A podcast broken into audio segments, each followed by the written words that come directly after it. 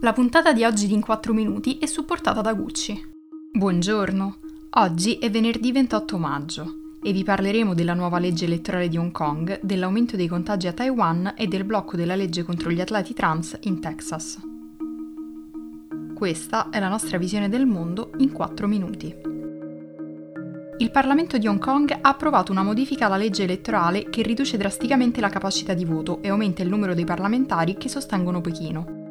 Inoltre, la nuova legge autorizza il Dipartimento di Sicurezza Nazionale a effettuare controlli sui candidati e istituisce un nuovo comitato per garantire che siano patriottici. Il numero di seggi dei candidati che sostengono il controllo di Pechino aumenterà da 40 a 90, mentre il numero di candidati eletti direttamente da Hong Kong scenderà da 35 a 20. Il disegno di legge, approvato con 40 voti favorevoli e solo due contrari, è stato accolto con poca opposizione, dato che ormai la maggior parte dei politici pro-democrazia è stata estromessa dal Parlamento. L'anno scorso buona parte dei parlamentari a favore della democrazia si è dimessa in segno di protesta contro la cacciata dei colleghi considerati da Pechino non abbastanza patriottici. Le modifiche alla legge elettorale di Hong Kong erano già state approvate a marzo e arrivano mentre Pechino diventa sempre più oppressiva nei confronti della città semi-autonoma, che dal 2019 ha visto numerose proteste antigovernative. Le autorità hanno arrestato la maggior parte degli attivisti pro-democrazia, tra cui Joshua Wong, leader delle proteste del 2014, e l'imprenditore Jimmy Lai, fondatore del giornale Apple Daily.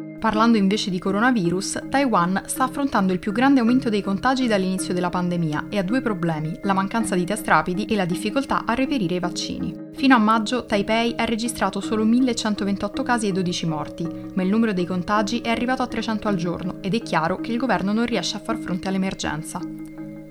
Il successo iniziale era stato possibile grazie ai rigidi controlli alla frontiera, che hanno permesso l'ingresso solo ai cittadini e ai residenti di lungo periodo, che successivamente si sono sottoposti a due settimane di quarantena obbligatoria. Tuttavia, ha sempre utilizzato pochissimi test rapidi, cruciali per individuare le persone positive al virus, e adesso non riesce ad acquistarne.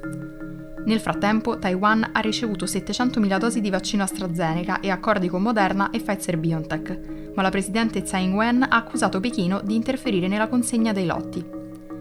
Pfizer-BioNTech ha un accordo esclusivo con la società farmaceutica Fosun di Shanghai per distribuire il vaccino nella regione della Grande Cina, tra cui Hong Kong e Macao.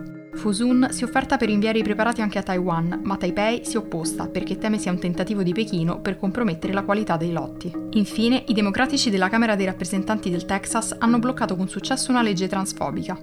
Il Senate Bill 29, che era già passato al Senato, avrebbe costretto tutti gli atleti a gareggiare nei campionati studenteschi rispettando il sesso assegnato alla nascita, un deliberato atto di violenza nei confronti delle persone trans.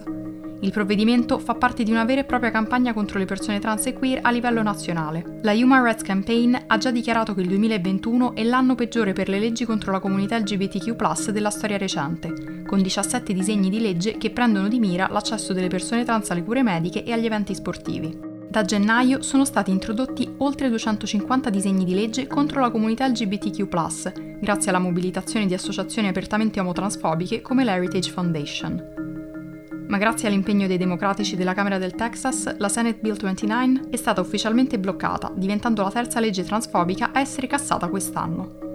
Solo nel 2021 sono stati bloccati anche il Senate Bill 1646 che voleva rendere abuso di minori l'assistenza medica ai giovani che volevano iniziare il percorso di transizione e il Senate Bill 1311 che mirava a rimuovere le licenze alle cliniche che somministrano farmaci per l'affermazione di genere.